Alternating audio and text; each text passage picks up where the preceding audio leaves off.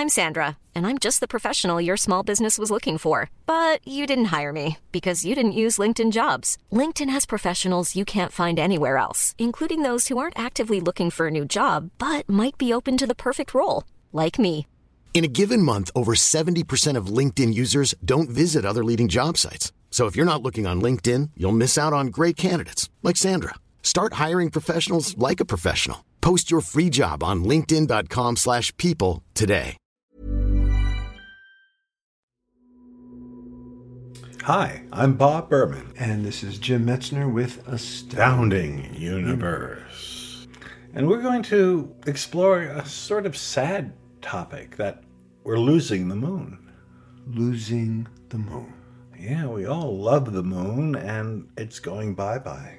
Okay, I have a feeling there's a time component here that you're not saying. Well, there is. Every year, the moon is an inch and a half farther away.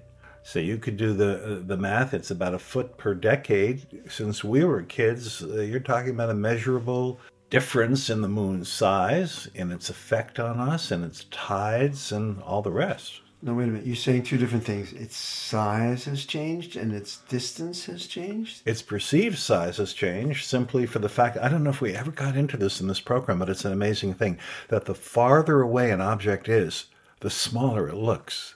You were baiting me. You want, you wanted the look of astonishment just to see if I was still awake. Well, by golly, we were on top of it in this program. Our listeners would have caught that. They were poised to react. So the moon is not getting smaller, it's getting further away every year. So why?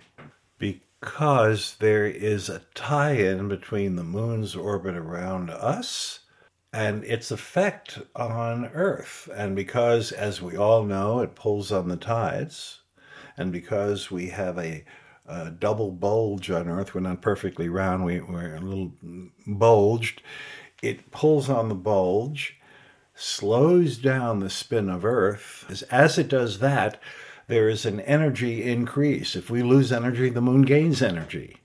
And the gain in energy is used by the moon to go to a higher orbit, which means it's farther away.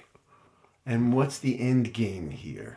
Yeah, As it slowly spirals away by an inch and a half a year, making Earth slow down.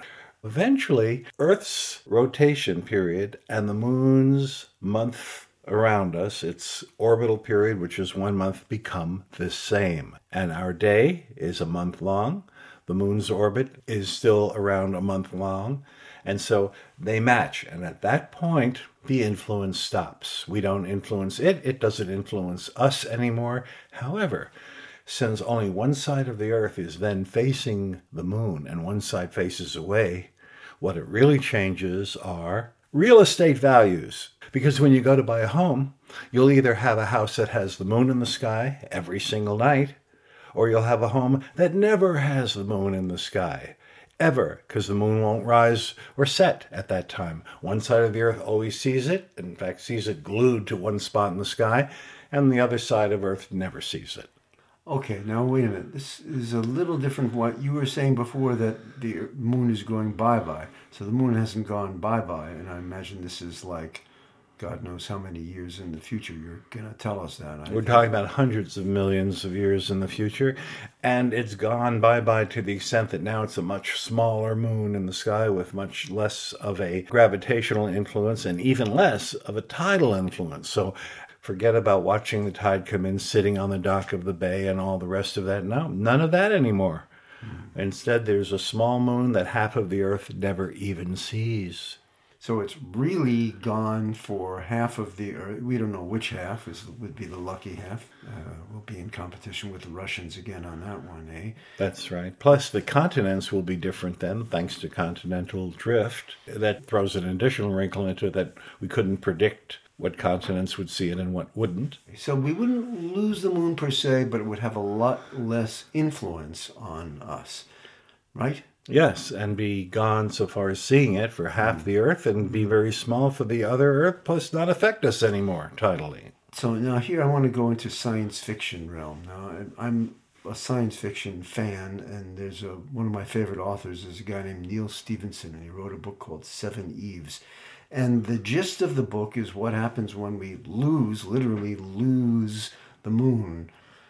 I forget exactly what the science was behind how the moon got lost. Was it an asteroid? I don't remember what it was. But from one reason or another, we lose the moon. I guess here's my question. If Neal Stephenson and the science behind him is correct, if we really lost the moon, would that have a catastrophic effect on the Earth? In fact, Well, if we really did, it would, because the moon stabilizes our tilt. Our axial tilt is 23 and a half degrees, but it changes over time. And axial tilt matters because the more the tilt is, the more extreme our seasons are.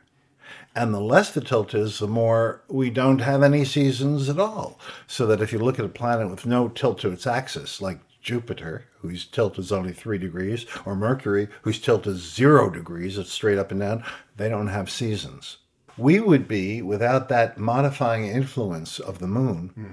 our tilt would go wildly swinging from pointing right toward the sun, in other words, a 90 degree tilt, to no tilt at all. So sometimes it would destroy all life on Earth because it would get too hot. At other times, we'd have no seasons, which we need for at least the way life currently is, and all of that would change. so we need we need the moon. Yeah.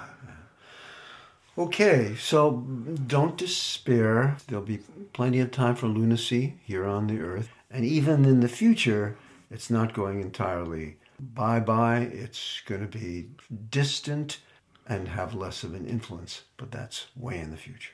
Yeah. It's not up there with high cholesterol or things like that. Okay. So the take home is enjoy that moon while you can. You got it for a couple of more million years. But in the meantime, let's be glad it's there.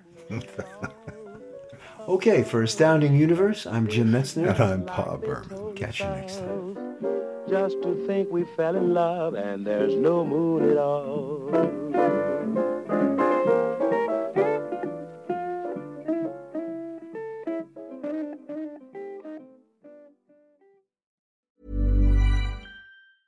Even when we're on a budget, we still deserve nice things. Quince is a place to scoop up stunning high-end goods for 50 to 80% less than similar brands. They have buttery soft cashmere sweaters starting at $50, luxurious Italian leather bags, and so much more. Plus, Quince only works with factories that use safe, ethical, and responsible manufacturing. Get the high-end goods you'll love without the high price tag with Quince. Go to quince.com slash style for free shipping and 365-day returns.